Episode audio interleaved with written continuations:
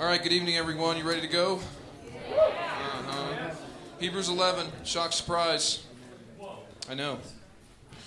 Hey, so tonight we're going to talk about freedom. America. Freedom! No, Braveheart, not America.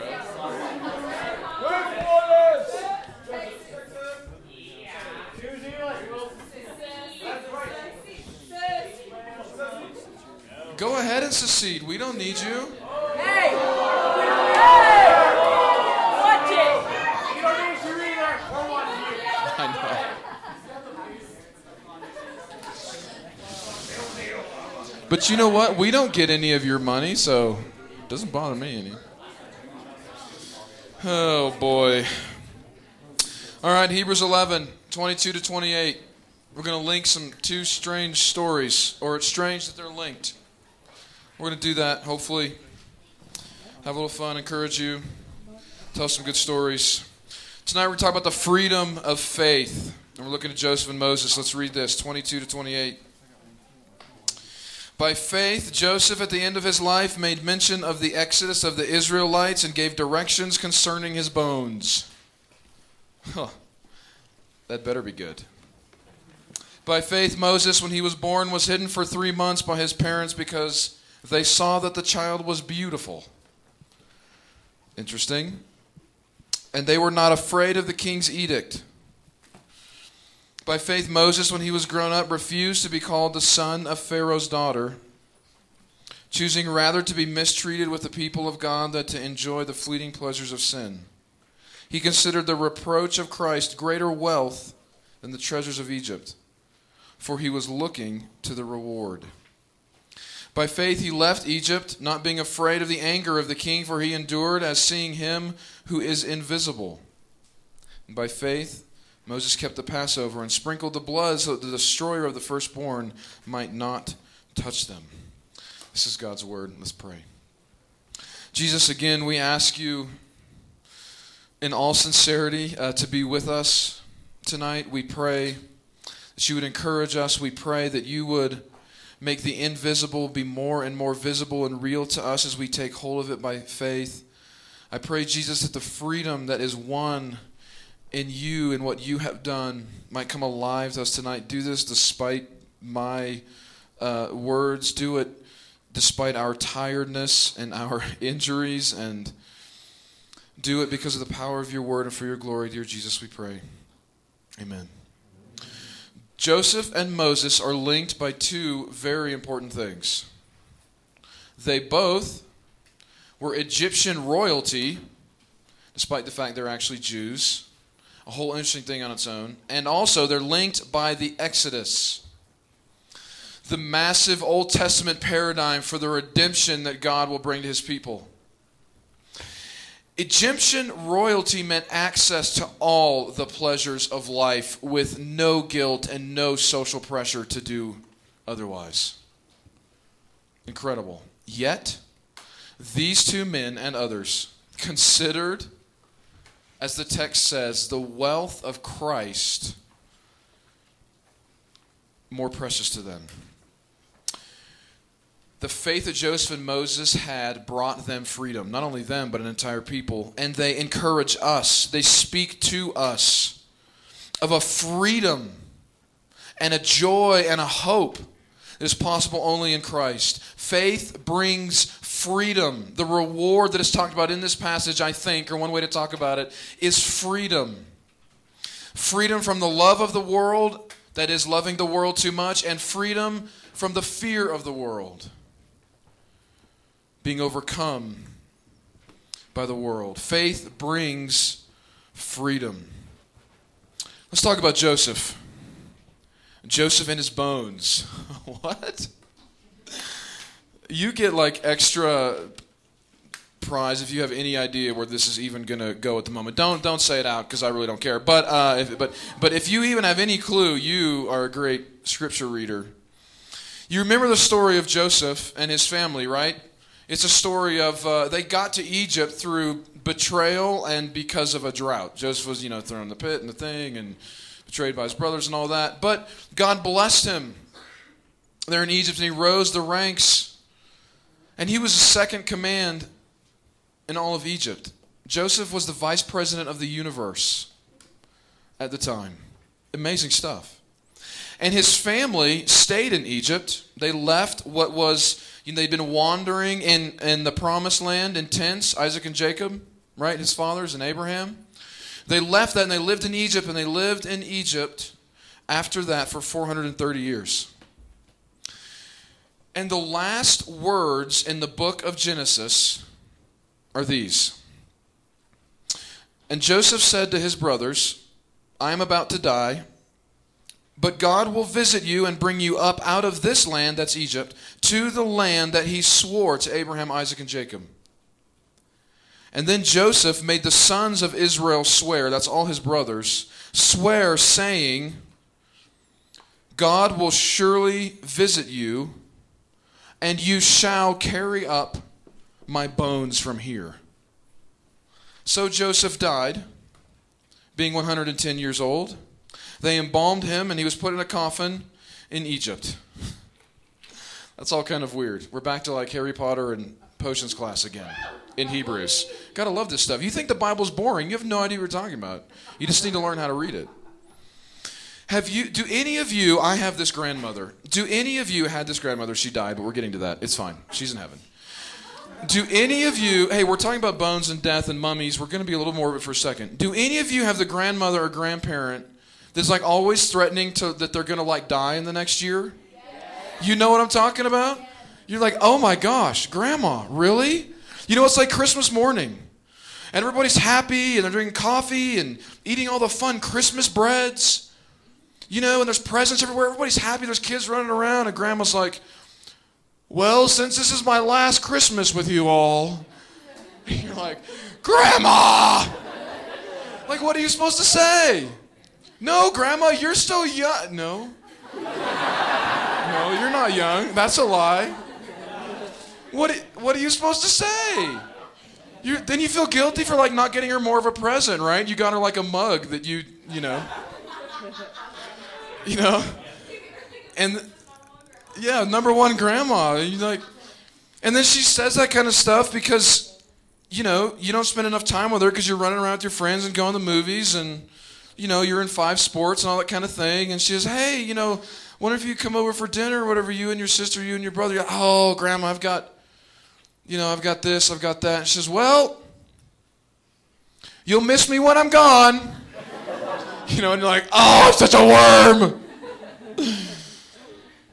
Spoils your birthday. Since this is my last birth- birthday, since I won't be around when your kids are born, and you're just like, stop, Grandma, stop threatening to die. Imagine 400 years of that. Imagine the family of Joseph. You're sitting around celebrating the Passover you know?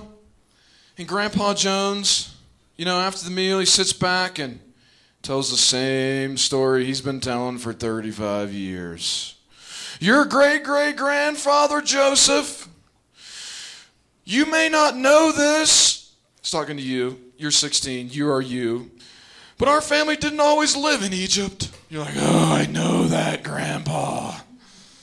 You, your father Joseph, when he came here, he goes on and on. And you, you know, and like half an hour later, and the punchline is, and if God comes back when you're alive, you need to go get the bones. He's like, I do not want to hear about the bones anymore. The eyes rolling, the oh my gosh, I've heard this story. Why did Joseph say that? What is the big deal? Two reasons. For Joseph, God's redemption was real. By real, I mean it actually happened to him, to them, what happened to them in space and time. Like it was real, it was tangible. It was so tangible that he kind of did the weird thing of like leaving the only tangible thing that he could, you know, whatever didn't rot away from his body. Nah. He, he wanted to experience that redemption the Exodus. He was so confident that God would show up and redeem them. It was real to him. Faith was not a feeling. Your faith can't be a feeling, it has to be real. One of the things that you have to work through, and I encourage you to, is look at Christianity from the standpoint of it actually happening. Like all the stuff in the Bible actually happened. There's more document evidence about what Jesus did than anything that Julius Caesar ever did. I understand that there's doubts and questions about the Christian faith, but when you look at it just from a point of like fact, like evidence, like documents and witnesses and corroborating testimony, you should believe the Bible way quicker than you do anything about Roman history. We go on and on. What did Paul say? If the resurrection didn't actually happen in time and space, we are of all people the most to be pitied because we're nutso.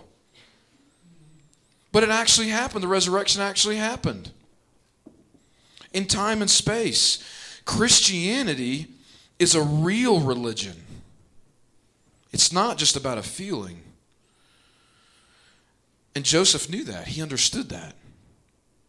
And the second thing was that Joseph loved the wealth of Christ more than Egypt. Do you think that's easy or hard? If if you were the sheikh whatever of like some oil rich country where where you were the second in command and can do whatever you wanted, do you you had all the you know billions of dollars at your disposal, easy or hard to to give that up? Yeah, that's hard. Joseph had some other thing in his mind. He had some other thing in his vision. Now, last night, we're talking to some of the counselors, and I think, I, mean, I may have scared some of you a little. I may have said things a little too strongly. Like, it came across last night like God was going to take away everything that you love or something. I didn't mean that. What I meant to say, what God will test you. He will test you with that thing you love. He, um, I don't know what that will look like. He may not take away. I don't know. But part of the Christian life is testing. And you need to know that. But God's purpose is always not to make us miserable. Our, God's purpose is to grab our hearts. And what we are so good at is, is wrapping our hearts around everything just in front of us and the things in the world. And, and, and for, in order for us to love Jesus, Jesus has to remove some of those things often in our lives. This happened to me extremely recently devastatingly recently. I didn't know I had this problem, but um, I kind of, um, I mean, I knew I have obsessions and love things in this world too much, but I didn't know that I loved my car too much um, until I didn't have it anymore. So what happened was my Volvo, my 1998. Now this was not the boxy, boring Volvo. This thing was burnt orange. Everybody loves burnt orange. It it was yeah, it was it was old, but it had a turbo. It was so fast, 250 horsepower. It had suede leather seats, y'all. 98. Sunroof, all-wheel drive, super shiny wheels. It was kind of it was kind of it was kind of low and sporty looking. It had a Dolby Digital 5.1 surround sound stereo system in it. Huh? You know what I'm saying? This car was so fun. I love this car. It didn't cost me very much, whatever, which is good because I don't know. But I loved. I didn't know I loved it until the engine blew up. It's one of those things where it's going to cost more to fix it than the car was worth. I had to let it go. I'm ashamed to say this because some of you love other things like, you know, that are more, you should probably love more like pets. We don't have pets in our family, we have cars. When the car died, I'm sorry, it was a death. It was a death in our family, and I need you to take that seriously. I understand that your pet died, that little, that little, that little, your little poopsie or whatever you call your little, that it died and it's sad. But I'm telling y'all, this rocked our family. My wife, both, and I were just like, it was a serious death. Now, here's what happened to me after that. I began to obsess about losing that car and about what my next car would be. I mean, obsess. I mean, day in, night in, night out. On Craigslist, looking at the thing, looking at every single car I drove by on the car lot, swerving all over the place. Oh, whoa, you know, look, maybe I can have that, maybe I can have this. I was obsessing, obsessing, obsessing. And I don't need to tell you this story, but it took forever to find a new car because the, the market's horrible and there's this whole thing going on out there. It doesn't, that part doesn't matter. But here's what matters I could not stop thinking about a car, no matter how hard I tried. I have a lot going on in my life, and that's scary when something like that just over. I finally asked myself this question What exactly am I asking a car, the possessing of a car, to do for me in my life? In some strange, sick, crazy way, I was, I was asking a car to save me somehow, to steady me, to center me, to make me okay. That's nuts. That's called having an idol. That's called loving something in this world more than anything. God exposed my heart. And it was kind of funny at times, it was kind of silly, and then it was kind of really depressing. But he genuinely exposed my heart. And the end of the story is now I have a new car. I mean, a new, new car. I've never had a new car in my entire life. I've never owned a car with under 100,000 miles on it my entire life. I'm 34. I've been driving for 18 years. Never had a new car. I have a new car. It's fantastic. Now, you would think that I would obsess about this new car, but let me tell you what's already happened to this new car. Like the second week I had it, I worked with college students, right? And taking one of them home. He rode his bike over to my house. He's putting his bike in the back of my car. I can't even count how many scratches on my bumper from that bike. oh, I think it's in there. Slam! I'm like, oh my god, oh my god. There's already a dent with a white streak in between the front door and the passenger door. The back seat smells like throw up because of my kids have been in there for a car trip and the rotten milk and everything. And you know what? I am perfectly okay with that. It's fantastic. I mean, I like this car. I'm no lo- I am no longer in love with this car. This weird thing happened to me. Because of the way this whole new car thing came about, it was nothing but a gift from God. And having it just be a gift from God that was what I needed and it was awesome, in a strange way, He set me free from idolizing cars. He set me free. Joseph was freed from the love of wealth of Egypt because he desires God's promises more. And guess what God did with that? Exodus 13, you can read about it. Moses took the bones of Joseph up out of the ground. Mummy, mummy Joseph, out of the ground. He was, they mummified him. That's what it said. On their way to the Red Sea and took him to the promised land. He made it. It was real. Not only that, look, f- that story survived 430 years. They all remembered 430 years later to do it. Not only did it actually happen for him, he inspired the rest of the nation of Israel to be looking to God's provision and God's provision alone. Amazing story from a weird, random thing in Scripture. Faith brings freedom from the love of the world. Looking at Jesus brings freedom from the love of the world. The second thing is that faith brings freedom from fear of the world. The stories that are told about Moses, we're kind of in that second half now, are different than the normal stories told about Moses, right? And you all know the story, not even, I'm not going to retell a single bit of it because even if you haven't ever been in church in your life, you've seen the movie. The writer picks these stories for a reason, and it's to tell us this Moses and his parents did the same thing. They were not afraid of the king. Who was the king? Well, in their context, the king was a tyrant. He had all power, complete and total power over everything and everybody. The king for you is not, you know, a pharaoh, right? The king for you are just the power structures in this world. The things that, you know, you can't control that are more powerful than you. The educational system. Whoever's reading your college applications. Whoever's reading your, uh, what do you call that when you take those classes because you're smart in high school and get extra points? And Yeah, AP. Whoever's reading your AP exams, clearly I never did that. Okay. Money.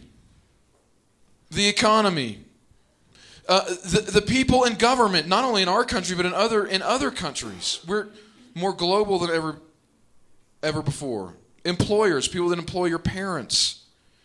These power structures in the world, these things that are kings over us, that hold the power over, you know, some of our material lives and some of our physical lives. We do fear these things, don't we? We fear them. Mean, we tremble before them. We, we try to please them, you know? We, we try to do it right so that, that they don't, you know, punish us in the end. But when fear gets out of control, these things begin to rule our hearts. And then fear begins to rule us. Moses was afraid, if you remember from Genesis 2, after he killed the Egyptian for torture. He was afraid. He was not impervious to fear. It's just that he came back.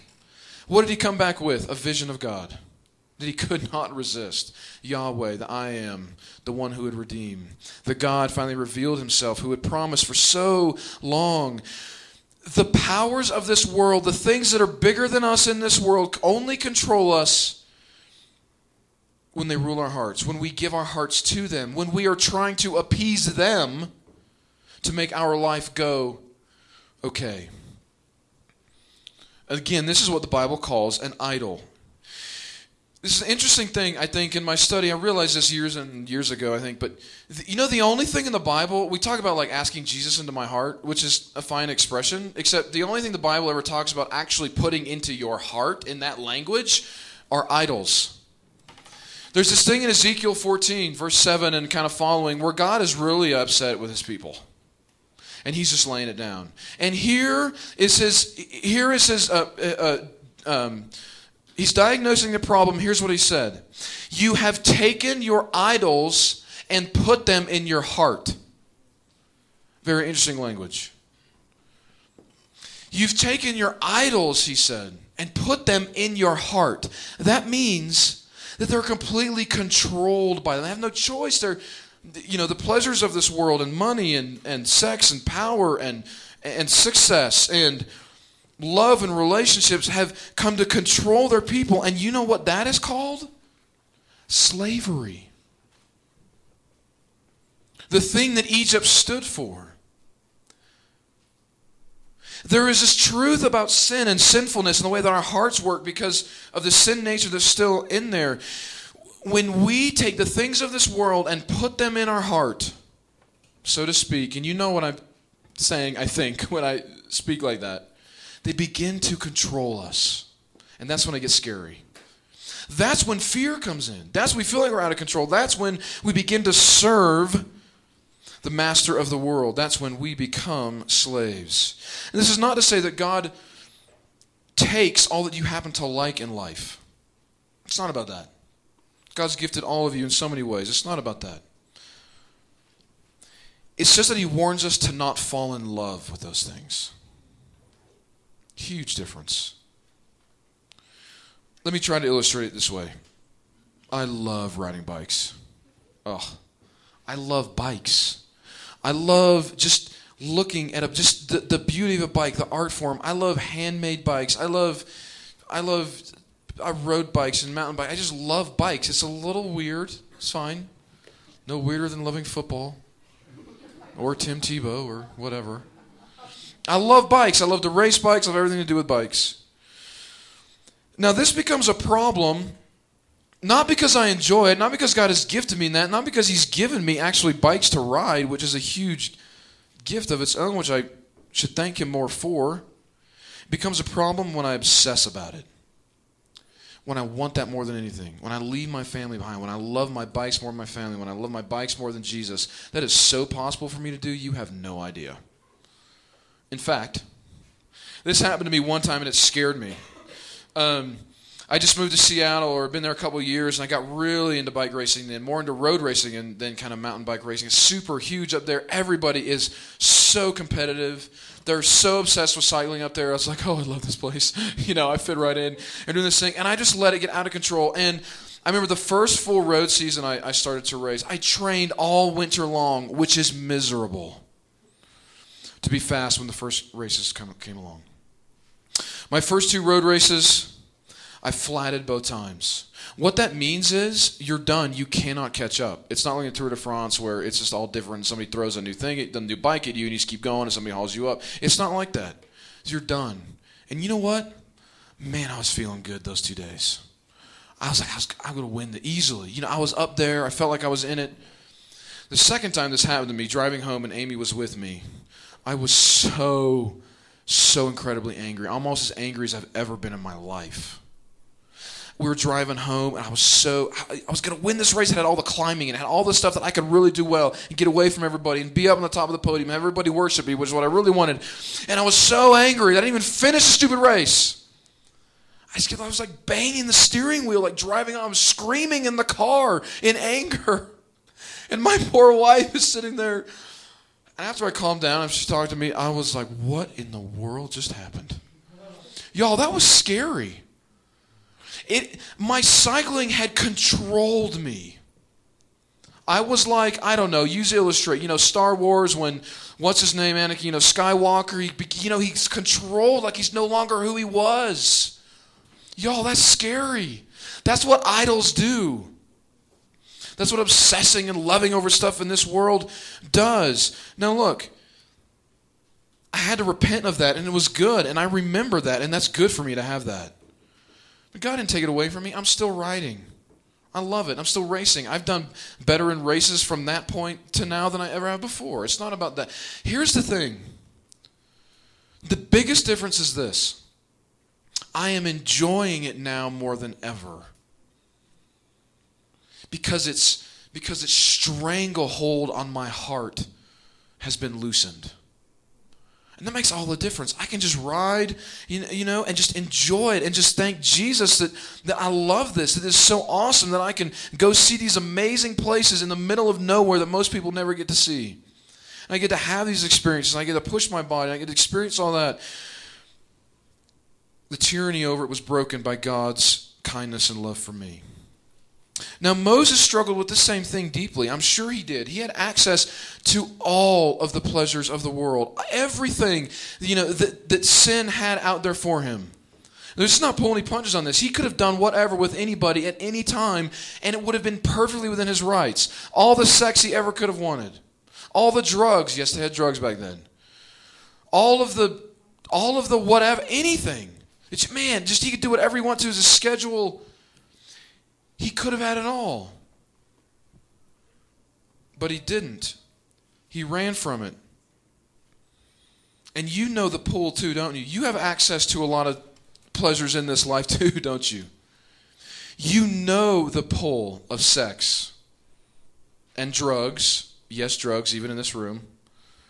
Of alcohol, of just whatever, the, the underground music world you know even the pull of whatever if your hobby something else you know even the pull of the hobby thing like i was just talking about you know this there's this battle in us between the pleasures of this world loving those things and loving christ and you know the battle it's hard i know the battle i had the same battle when i was your age i still have the same battle and you know the result. I mean, I just think it's so funny. Like, we are so bad at this. We are in such a brutal battle. Like, you don't even have to be anything dramatic. If you have an iPhone, like, you're just, you know, there needs to be like a new, um, like some sort of new, new medical thing where, like, the Twitch, you know, the smartphone Twitch. Dude, you know, it's just like, you just develop this thing. Like, we can't even get away from our smartphones, and we're obsessed with these things.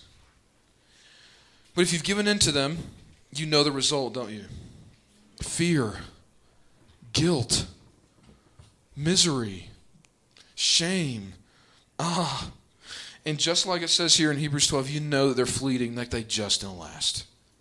And it's awful. It is really awful to have those things crush you like that, to, to, to give you fear. But Moses, by his faith, was freed from the tyranny of that fear that sin brings. But how? Because he considered the reproach of Christ greater wealth. Very strange phrase. Okay, the reproach of Christ greater wealth than the wealth that Egypt had. That doesn't even make any sense. It's the reproach of Christ is New Testament language talking about the cross. It's from the world's perspective, right? If the world thinks that sin is pleasure, the world thinks that Christ is reproachful, should not be touched, is kind of weird, it's shameful, it's ugly, it's kind of brutal. Death, really? You worship some guy that was like tortured and hung up? That's weird and gross. The reproach is about the cross. But you know, too, that the cross is beautiful. Because there, the fear and the guilt and the shame is taken away. There, the suffering has meaning there like all this stuff that just can can overwhelm us and crush us is uh, is is taken away and jesus did that purely out of love love for you, love for his church. The freedom of the cross is that when Jesus dies for your sins, the gospel says you are free from that guilt. And you're free from the fear that the world you know puts down on you that we bring on ourselves fear that we won't make it fear that we won't get the grade fear that we won't get into college fear we won't get married fear we won't have the money that we wanted that we want to have. All these fears that control us. See giving god control of your life doesn't mean misery. What it means is freedom from what actually oppresses us. For freedom christ has set us free galatians 6 says. Freedom is in jesus and when the love that Jesus had from all of eternity to die for your sins, my actual sins, to die for my obsessive cycling, to die for my lust, to die for my pride and my actual greed, and all of that stuff. And the thing that Jesus did that in love for me, because he wanted to bring me freedom, overwhelms my heart and sets me free. That's what the gospel does. That's what the gospel is all about. It's about freedom. Freedom from the fear of the world. When the love of God overwhelms your heart, you don't need to love the world. Look at verse 28. It says, By faith, Moses, he kept the Passover lamb, or Passover, and sprinkled blood everywhere. And another, what? How does that help us? The Passover lamb, as you know, foreshadows the true lamb, Christ. And if you know the story from the Passover, the reason they sprinkled blood on the doors and everything was to escape the judgment of God. The destroyer, the angel, came in and took all the firstborn of all the families, Egypt or Hebrew, if the blood of the lamb did not cover them. Moses, by faith, sprinkled that blood over himself and all the people. That meant that they were free from God's judgment. You need to understand this about the cross. As you cleanse yourself in the blood of Jesus, you need to know that you're free from the judgment of God. That's awesome.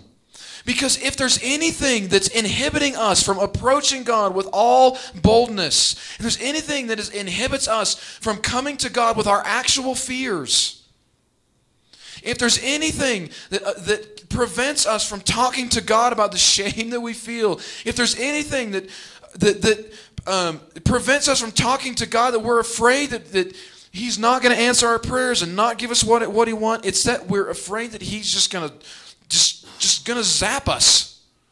And it's not true. It's part of the lie that Satan is, that loves to spread. That is not God. The blood shed at the cross cleanses you. It sets you free to love God, to approach God, to rest in God. Only the blood of Jesus does that. The trick to getting this, this is going to sound funny. The trick to getting this is actually letting Jesus die for your sins. I'm not saying believe that Jesus died for sins. You all believe that. I'm talking about something different. I'm saying let Jesus die for your actual sins. Put him on the cross. I was talking with somebody about this earlier this week. 2 Corinthians 5.21 ish. I think that's right. He who knew no sin became sin, so that in him we might become the righteousness of God. God intentionally made his son on the cross sin, made him sin. That means he took all of our actual sin and he put it on him. And what do we get in return? Righteousness. You don't get more judgment. You don't get like, you know, a new report card that you have to fill out with all your good, good works. You get a full report card. All A's, all accomplished. The race is won. You get righteousness. You have to repent of your actual sins to know this freedom. But we kind of like to hold on to our sins, don't we? You kind of like them? Or you're ashamed of them? I mean, to the point of it's even hard to think about, let's just talk about we're afraid to let them go because it might hurt if they're taken away because we know the pleasure they bring, even though we know it's fleeting, is just it seems so good. We like to hold on to our sin. But the Exodus is teaching us that if we hold on to our sin, we're actually slaves.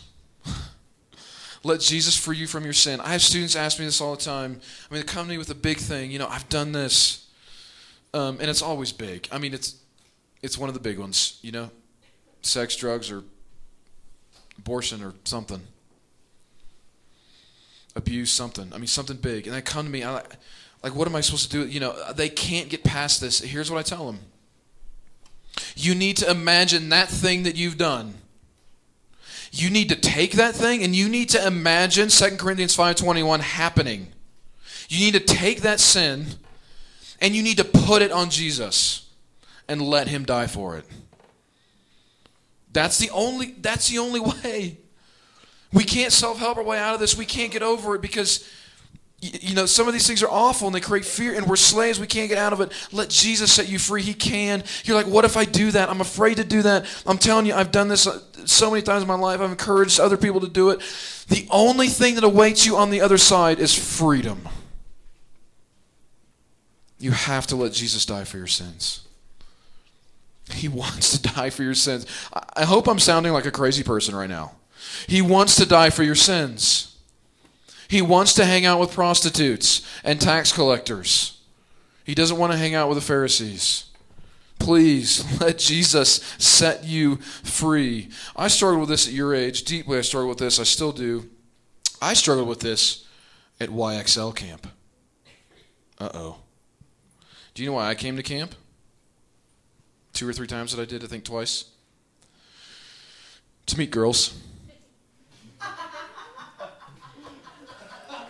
I did. Thank you. I did. It's true. You want their names? One, one is a sister of somebody in here, and that's too embarrassing. But like, I'm not talking about that. Yeah. It's bad. It's brutal. Enough.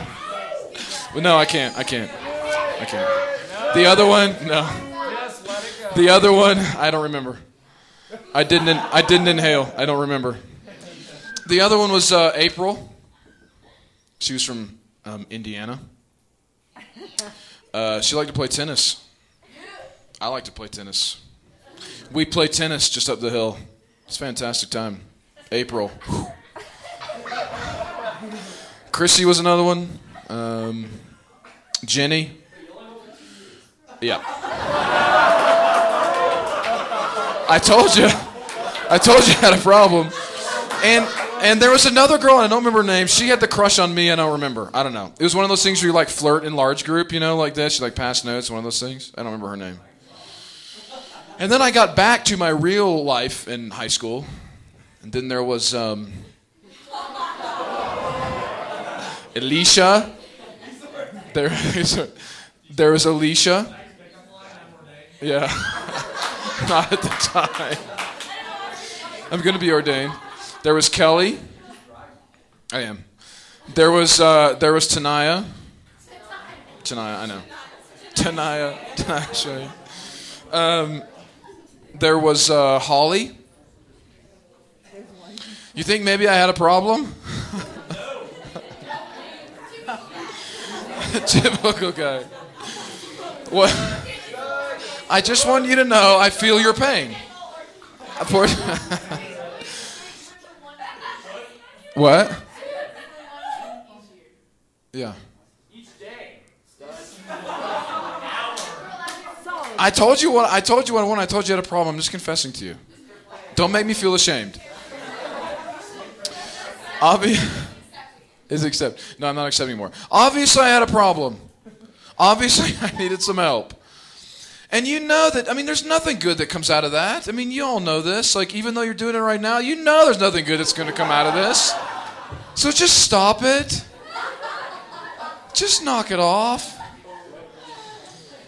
But you know what you're asking when that happens. You are asking. You, you are asking that whatever your thing is maybe that's not your thing i don't know but what you're asking that to make you feel good And I was a slave to that. I was a slave to that desire. And for years, I was miserable.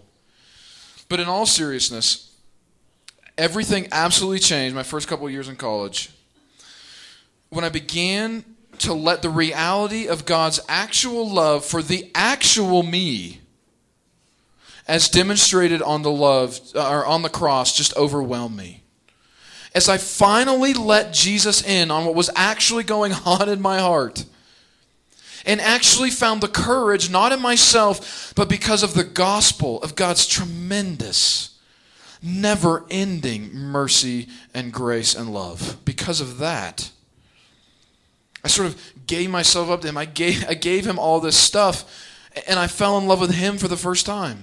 And I've never been the same since. The gospel will set you free. Let Jesus set you free. Let's pray. God, would you do this? Would you work redemption in our hearts? Would you allow us to be honest? It's so difficult and maybe even worse at you know YXL. Some other camp we're supposed to be like you know the special people from the youth group or the church or whatever, and not everybody gets to come to this. Jesus, would you allow us to be honest and and to tell you about who we really are? And would you give us that hope and that freedom and that joy on the other end? Would you, as we by faith, because we can't even see it, we can imagine it, we can hold on to it by faith, by faith, as we seek freedom in you, Jesus, in your power, would you give it to us? We deeply desire this. In Jesus' name, amen.